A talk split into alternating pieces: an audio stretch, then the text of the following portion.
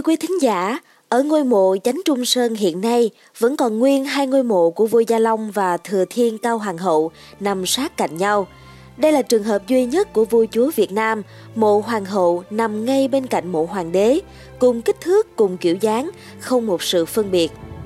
Trong số podcast ngày hôm nay, mời quý thính giả hãy cùng lắng nghe câu chuyện về ngôi nhà đặc biệt Chánh Trung Sơn này và nghi vấn tán lộ thiên năm xưa quý vị nhé. Thưa quý vị, chúng tôi trở lại Thiên Thọ Lăng vào một buổi chiều cuối thu vào tháng 10 năm 2021. Quả đúng như lời khuyên từ 100 năm trước của vị linh mục, kiêm nhà khảo cứu Am Kadir. Nên đến đây vào cuối buổi chiều, đó là thời điểm đẹp nhất để thăm viếng lăng tẩm.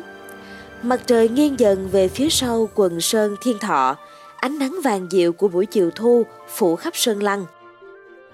Nằm lặng lẽ dưới rừng thông và hồ nước bao quanh, Thiên Thọ Lăng hiện ra trong tĩnh mịch hoàng hôn với một vẻ đẹp bí ẩn. Đứng trên ngọn núi ngay phía sau ngôi lăng mộ, được nhà vua đặt tên là Chánh Trung Sơn. Nhìn xuống, thấy hai ngôi mộ bằng đá, kiểu cách đơn giản như ngôi nhà truyền thống của người Việt. Đó là tẩm mộ của vua Gia Long và Thừa Thiên Cao Hoàng Hậu. Nếu không theo phép tắc nam tả nữ hữu, thì không thể biết đâu là phần mộ của vua, vì cả hai đều cùng với hình dáng, cùng kích thước, nằm cách nhau chỉ một gang tay. Tháng 2, ngày Ất Mùi, tức ngày 22 tháng 2 năm 1814, Hoàng hậu Băng Hà, thọ 54 tuổi.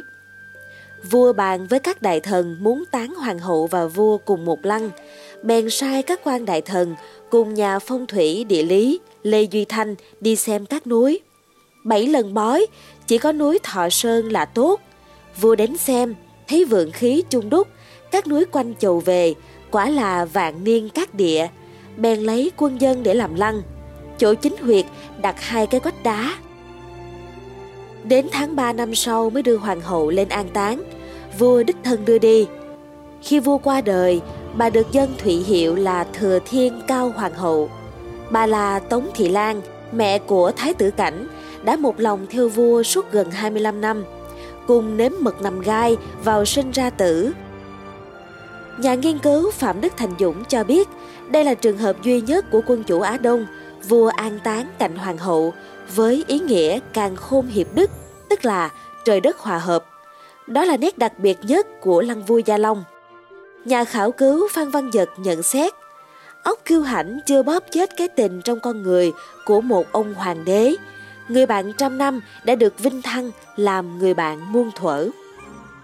Không chỉ độc đáo với mộ hợp táng, lăng vua Gia Long còn mang một đặc điểm riêng biệt nữa, đó là quần táng.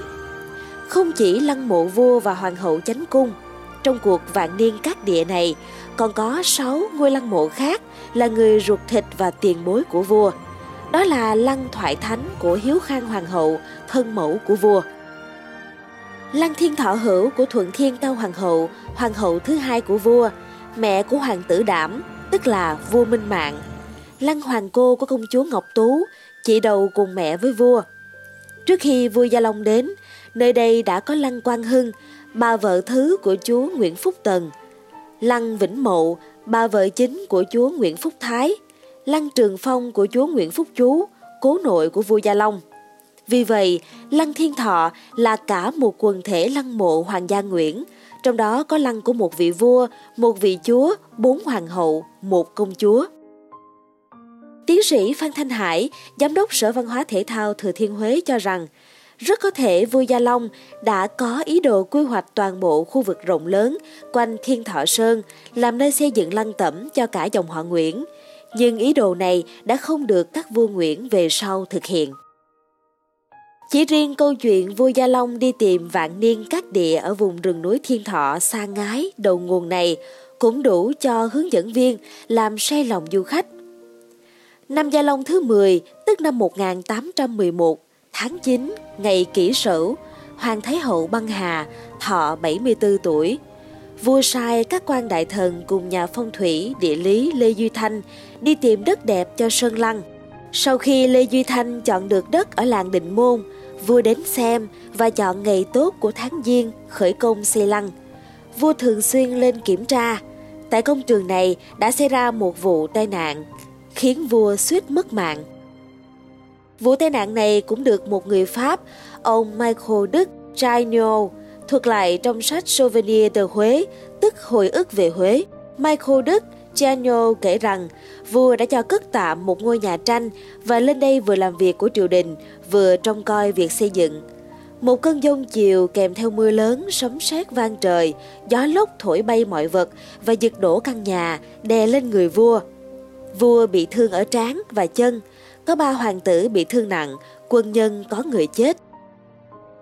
Đứng trước ngôi mộ song táng của vua và hoàng hậu, nhiều người đã hỏi, có phải trong ngôi nhà bằng đá này là quan tài của vua và hậu? Câu hỏi đã khiến cho không ít hướng dẫn viên lúng túng, vì đó là điều hệ trọng và là bí mật lăng mộ của các hoàng đế. Sách Đại Nam thực lục chép lại lễ tang nhà vua, nhưng phần việc quan trọng nhất là công đoạn đưa quan tài vua vào huyệt mộ thì chỉ chép ngắn gọn. Sách Khâm định Đại Nam Hội điển Sự lệ, tức ghi chép toàn bộ điển lệ của triều đình, thì chép đầy đủ về nghi thức tang lễ, quy thức lăng mộ của vua Gia Long. Nhưng phần việc quan trọng nhất cũng không ghi rõ lắm. Đúng giờ dậu, tức 17 giờ chiều, ngày 16 tháng 4 năm Canh Thìn, nhằm ngày 27 tháng 5 năm 1820, viên quan coi việc lễ quỳ tâu: Nay được giờ tốt, xin hạ huyệt.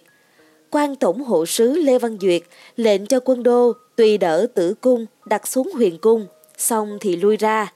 Vua Minh Mạng bước đến gần Huyền Cung xem xét. Các quan chấp sự nắn chỉnh Tử Cung cho chính xác, đúng theo phương hướng đã định. Sau khi thực hiện xong lễ tiến tặng, các quan lui ra. Hoàng hậu, nhị phi, công chúa, phụ thiếp, tức con dâu vua, đến trước huyệt mộ làm lễ bái biệt tiên đế, xong thì lui ra. Phần việc còn lại là úp cái quách gỗ lên Tử Cung, rồi đổ một thứ nhựa gọi là lịch thanh, nhựa thông, và đậy nắp quách đá. Nhà khảo cứu Phan Văn Dật trong một bài khảo về Lăng Gia Long đăng trong đặc sang Đại học Văn hóa Huế năm 1972-1973 cho rằng Huyền Cung của vua và hoàng hậu đều lộ thiên, không giấu giếm người ngoài như các lăng khác. Tuy nhiên, nhà nghiên cứu kiêm chuyên gia phong thủy Trần Viết Điền cho rằng quan tài của vua không thể tán lộ thiên được, vì theo quan niệm của người xưa thì đó là việc hệ trọng, quyết định vận mệnh của cả vương triều. Quan tài được đưa vào huyệt mộ bằng đường toại đạo và phải chôn sâu dưới đất để hấp thu long mạch. Theo ông Điền, không có chuyện người ta chôn sống luôn cả những người lính khiêng quan tài vua để giữ bí mật như dân gian suy đoán. Đó là việc có thể đã xảy ra vào thời cổ đại, còn lúc này là thế kỷ 19, vua Gia Long cũng đã tiếp xúc nhiều với văn minh phương Tây.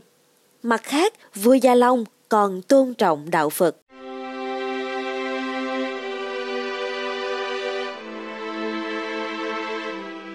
Thưa quý thính giả, mong là số podcast ngày hôm nay đã mang đến cho quý vị câu chuyện nhiều thú vị về ngôi nhà đặc biệt của hai ngôi mộ vua Gia Long và Thừa Thiên Cao Hoàng Hậu. Số podcast tiếp theo trong kỳ phát sóng Bí ẩn nghìn thu Thiên Thọ Lăng lần này, chúng tôi sẽ mang đến cho quý thính giả câu chuyện về số phận lao đao của nhà địa lý Lê Duy Thanh khi đi tìm huyệt mộ. Xin mời quý thính giả cùng đón nghe nha. Còn bây giờ, xin chào tạm biệt và hẹn gặp lại.